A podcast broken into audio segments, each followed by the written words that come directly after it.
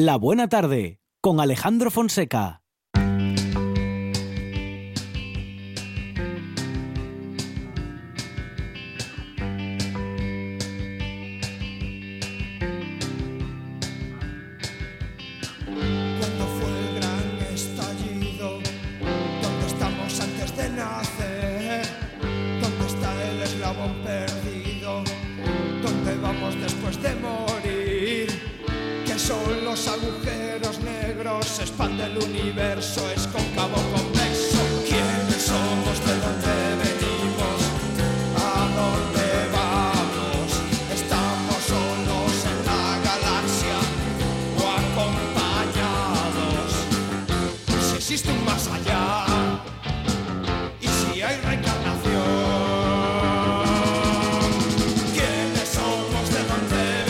Muchas preguntas que nos hacemos en esta buena tarde y algunas respuestas llegan en modo de reflexión con Nacho Fernández del Castro. Nacho, ¿qué tal? Buenas tardes. Muy buenas tardes. Nacho Fernández del Castro, que es em, responsable de em, el Foro Filosófico ah, Pensando aquí y ahora y em, en el que en el que últimamente hay poca actividad, Nacho, ¿no? No, sí, estamos Oh, sí. eh, Ah, bueno. evidentemente suspendidos por la Claro, pandemia. No, claro. so- no somos cultura No, segura. No, me refiero, claro, me refiero a, lo- a los encuentros, a las charlas, sí, a las está, exposiciones. está ¿no? todo suspendido. Bueno, Eh, no somos cultura segura. Bueno, ¿qué vamos a hacer? Pero en todo caso, mientras ese momento mm, llega, el de poder volver a celebrar eh, algunas cosas, seguimos celebrando en esta buena tarde la oportunidad de pensar en voz alta con Nacho Fernández del Castro y hacerlo a partir de películas y de canciones que nos invitan justamente a la reflexión y una de ellas eh, nos acerca a una pérdida que hemos tenido hace, bueno, hace poquitos días, como es eh, el bueno, iba a decir yo que el gran, pero es que lo de gran le queda un poco, ¿cómo decir? Pequeño. Le queda pequeño, ¿no? Sí. Eh, El gran, el enorme, el inconmensurable, el inabarcable Sean Connery. Quiero ver el libro en griego que, según vos, jamás fue escrito. Un libro dedicado a la comedia, la cual odiáis tanto como odiáis la risa. Quiero ver la que seguramente es la única copia existente del segundo libro de poética de Aristóteles. Ahora trataremos el modo en que la comedia estimula nuestro goce del ridículo, utilizando personajes vulgares y divirtiéndose con sus defectos. Adelante, Guillermo. Lee, lee. Maestro, debemos darnos prisa. Si la luz es muy débil para vos, dádselo al muchacho y él podrá leerlo. No desearía que mi fiel discípulo pasara vuestras hojas envenenadas, no sin la protección de un guante como el que yo llevo.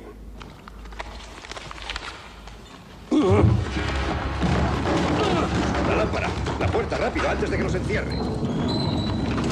Una gran novela de un enorme escritor que se convierte en una, bueno, en un clásico, iba a decir que en una pedazo de película, en un clásico moderno, eh, bueno, moderno, sí, sí, digamos que moderno, Nacho. Am, en fin, hay una conjunción de, de grandes, enormes Mm. eh, artistas, escritores y creadores. Sí, sí. eh, la, la película es una película del año 86 de, de Jean-Jacques Sanot que, que de- desde luego aquí hizo su máxima película de ficción, independientemente de que luego hizo eh, algunas películas memorables eh, sobre naturaleza, ¿no? Por ejemplo, El oso, etcétera, ¿no? Pero donde ya las, las tramas, quiero decir, de, de cine, digamos, al uso es, eh, son evidentemente menos brillantes, ¿no? Esta, esta es una película que, que sorprendió totalmente en, en su momento. Como bien dices, procede de una novela, de, de la novela también que da el bombazo definitivo como novelista a Humberto Eco, en, en- que es, lleva el mismo título, el, el nombre de la rosa, y que, eh, bueno, el nombre de la rosa hace referencia a, a la discusión que había sobre el nominalismo, sobre si eh, los nombres formaban parte de la esencia de las cosas o eran un, un, eh, o eran simples nombres que se le ponía a las cosas, pero que podía llamárselas de cualquier otra manera, etcétera. Bueno, esa, esa discusión eh, medieval es a la que hace referencia, ¿no? Entonces, eh, Humberto Eco hace a partir de ahí una novela eh, basada en, en, un monasterio de la Orden de, San Benito en, en, el norte de Italia, nunca se dice qué monasterio es eh, eh, eh, para la libertad, y una investigación a partir de algunos crímenes que suceden en él por parte de un franciscano. Un franciscano, la, la película está llena de símbolos, por otra parte. Es el, el, el franciscano que es un monje detective, se llama Guillermo de Baskerville, evidentemente en, en memoria, por un lado, puesto que aplica una lógica implacable eh, eh, mundana de quien dinamitó de alguna manera el teocentrismo medieval desde dentro de la Iglesia, Guillermo de Ockham, y por otra parte, eh, en, en, memoria también de, del personaje de Sherlock Holmes, el, el uh -huh. gran detective sí. del 19, vamos, del tránsito del 19 al 20 es, eh, de, debido a Conan Doyle, ¿no? que, eh, cuya quinta novela, precisamente eh, en el inicio de, del siglo XX, en 1900, aparece entre 1901 y 1902, pues se llamaba El sabueso de los Baskerville. ¿no? entonces, bueno, este personaje, por una parte, hay un trasfondo de una polémica sobre eh, la, eh, propia orden franciscana, que había sido recientemente eh, aceptada como tal orden y que eh, practicaba, pues siguiendo a, a, San Francisco de Asís, la pobreza y el contacto con la naturaleza eh, directo, afirmando que ni Jesús ni los apóstoles habían tenido nunca bienes propios comunes ni de uso y que, eh, por lo tanto, ese era el modo de vida propio de, de, ellos, ¿no? Y de ahí surge la regla franciscana, etcétera, etcétera, ¿no?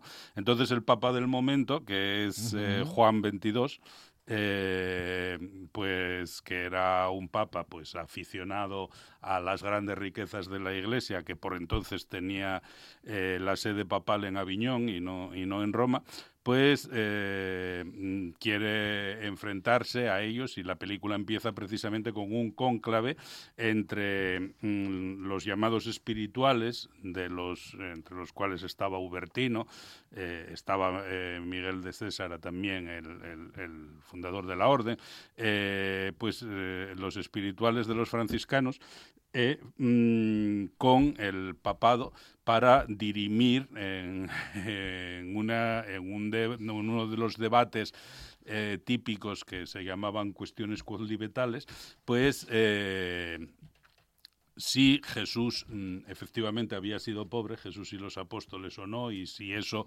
implicaba que la Iglesia, porque lo que le interesaba al Papa, eh, en definitiva, era que la Iglesia eh, no podía mm, afirmarse que tuviese que ser necesariamente pobre, porque si eso fuese así, eh, bueno, pues perderían gran parte del poder que tenía hasta ese momento, ¿no? En medio o por encima encima estaba uh -huh, uh -huh. el emperador del Sacro Imperio eh, en ese momento, que era Ludovico, que apoyaba a los franciscanos por intereses propios, evidentemente, por eh, limar poder a la Iglesia y, eh, cogerlo él. ¿no? Entonces, con ese telón de fondo es donde suceden estas cosas, empieza apareciendo ese cónclave, pero luego ya Guillermo de Baskerville con otro, con un discípulo franciscano, con Alzo de Mel, chico joven que uh -huh. interpreta a Taylor, eh, pues eh, llegan a la abadía por a petición de una abadía que, como digo, es benedictina y entonces eh, el abad de la abadía pide que venga él a investigar porque ya tiene él había sido inquisidor y tiene cierta experiencia ya en investigaciones y tal y sobremanera es un tipo inteligente que, que bueno, pues maneja muy bien la lógica de su tiempo, que estaría encarnada en personajes como el al que homenajea en su nombre, Guillermo de uh -huh. o Roger Bacon, ¿no? Eh, y a partir de ahí empieza la investigación eh, mm, descubriendo poco a poco los secretos del convento, eh, todos los vicios mm, de la carne y, del intelecto que hay. en la novela Humberto Eco habla de la lujuria de la carne y la lujuria del intelecto. y, y, entonces acaba por fin descubriendo en la escena que vemos como en realidad él eh, es un monje, pudiéramos decir, integrista, eh, mm, por cierto, de, procedencia española, Jorge de Burgos, que eh, ciego ya y encargado de la biblioteca, pues lo que hace es manejar un libro que considera absolutamente impío, que sería el único ejemplar que quedaba del, supuesto segundo libro de la poética de Aristóteles, eh, en el que Aristóteles habla de la risa y habla muy positivamente de la risa. Eh, él lo que hace en los, en los monasterios, en realidad, en la Edad Media, y eso eh, lo aprovecha muy bien tanto la novela de Eco como la, película. La película lo que hace, o sea, la, novela lo que da es mucho más contexto monacal de cómo era la vida de interna en los conventos, etcétera, etcétera. ¿no? en la película, Jean-Jacques Sanoz es muy hábil porque lo que hace es limpiar todo lo que hay eh, de eso, que en buena parte viene en latín, en, la novela original, etcétera, eh, y eh, mm, centrarse en la trama, mm, digamos, policial, detectivesca, ¿no? Con lo que hace una película muy ágil y espléndida, ¿no? entonces, con ella, como digo, a través de esas investigaciones va descubriendo esas cuestiones. Mm, Guillermo Docan con su, con su discípulo, con Azzo, y eh, al final llega a la conclusión de que efectivamente eh, dado lo cómo funcionaban en ese momento los monasterios, que eran eh, realmente los custodios de la cultura, pero también, por supuesto, los controladores de la difusión de esa cultura. a, la, a, la, vez, pues lo que está haciendo Jorge de Burgos es controlar que no se difunda el segundo libro de la, de la poética de Aristóteles, para, para que, eh, evitar que se extienda esa propuesta que él considera pecaminosa. ¿no? Eh, y que considera pecaminosa básicamente porque es una defensa de la risa y de la comedia, ¿no? Eh, como un, un, don divino. ¿no? Esto también es muy simbólico porque el, también es el argumento que utiliza Guillermo de Ockham, por ejemplo, para defender el principio de la navaja de Ockham, ¿no? un principio muy, muy conocido que incluso dio título por ejemplo, recuerdo a un capítulo de la serie House, ¿no? muy, muy memorable, eh, y que viene a decir que entre dos teorías que expliquen igualmente un fenómeno debemos elegir siempre la, más simple, ¿no? La, razón debe elegir siempre la más simple, la que lo explica de manera más simple. Y eso eh, lo hace precisamente con una argumentación, digamos, teológica, ¿no? Dios no introduce entes eh, en el mundo sin necesidad.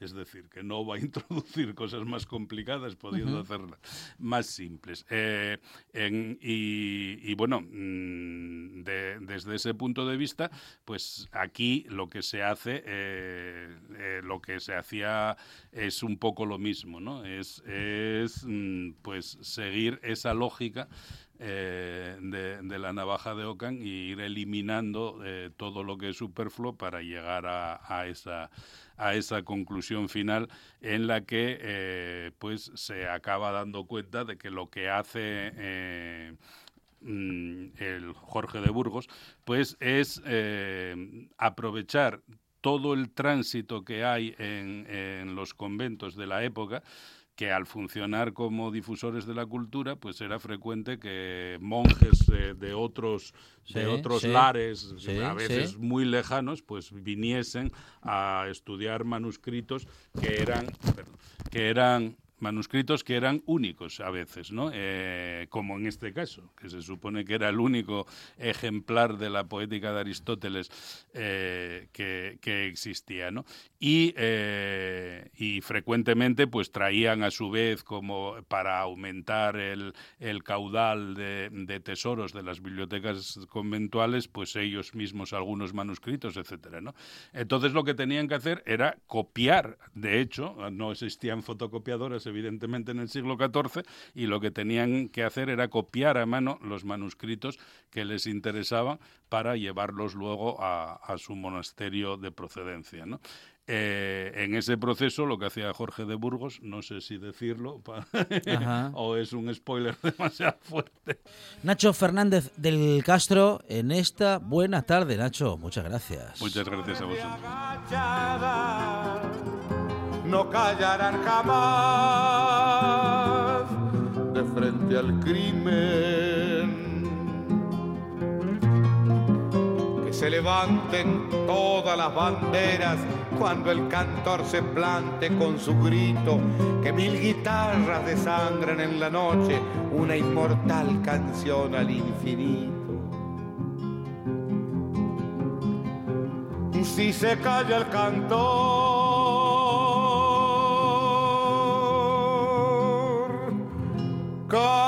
la vida.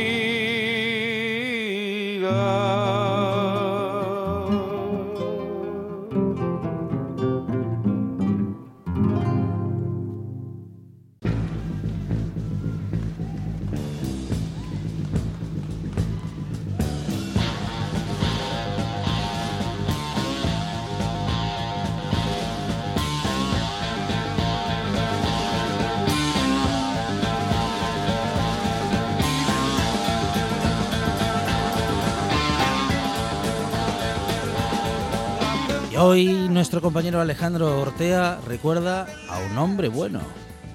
Buenas tardes, buena gente. Se cumplieron este fin de semana pasado 20 años desde que la organización terrorista ETA asesinara a Ernest Lluch, una persona ejemplar y hombre comprometido en la política con la democracia. Fue ministro de Sanidad con Felipe González y a él se le debe la organización del actual sistema público de salud, según lo entendemos hoy en día. De él se ha destacado que no tenía horarios, de esos que son los primeros en llegar a la oficina y de los últimos en salir. Jocosamente, en el ministerio llegaron a llamarle el abominable hombre de las ocho. Siempre llegaba antes que los funcionarios que entraban a las ocho y media, pero que exigía de las personas de su staff estar a las ocho en sus despachos. Para quienes lo conocimos es de justicia recordarle. Para quienes no saben quién fue, es ahora de justicia conocer lo que hizo por la sociedad en la que vivió de manera comprometida y lo que ETA hizo con él el otro día hizo 20 años. En 1999, un año antes de su asesinato, participó Ernest Lluch en un mitin en San Sebastián. Un grupo abertzale intentaba boicotear el acto profiriendo gritos y él, alzando la voz, dijo algo que indica su personalidad. Sus palabras fueron, gritad porque mientras gritáis no mataréis. Los principales representantes del PSOE, el partido en el que militó, le rindieron homenaje al político y profesor, ahora convertido en un icono de la lucha antiterrorista, al que, como ya hemos dicho, se le reconoce también su labor como ministro de Sanidad y Consumo, y que fue clave para la instauración de la sanidad pública universal. Su sucesor en el cargo, el actual ministro Salvador Illa, reivindicó el mérito de su giro copernicano al sistema sanitario a través de la Ley General de Sanidad y la primera ley del aborto.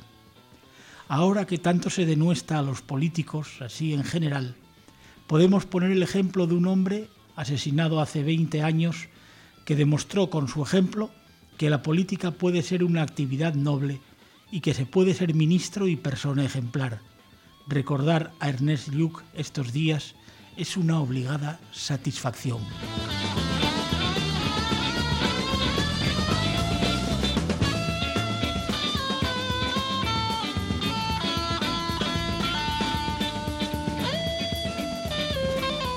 Final de programa, final de la tarde, pero claro que la radio sigue. Nosotros regresamos mañana aquí a RPA a partir de las 4 de la tarde con más buena tarde y más radio.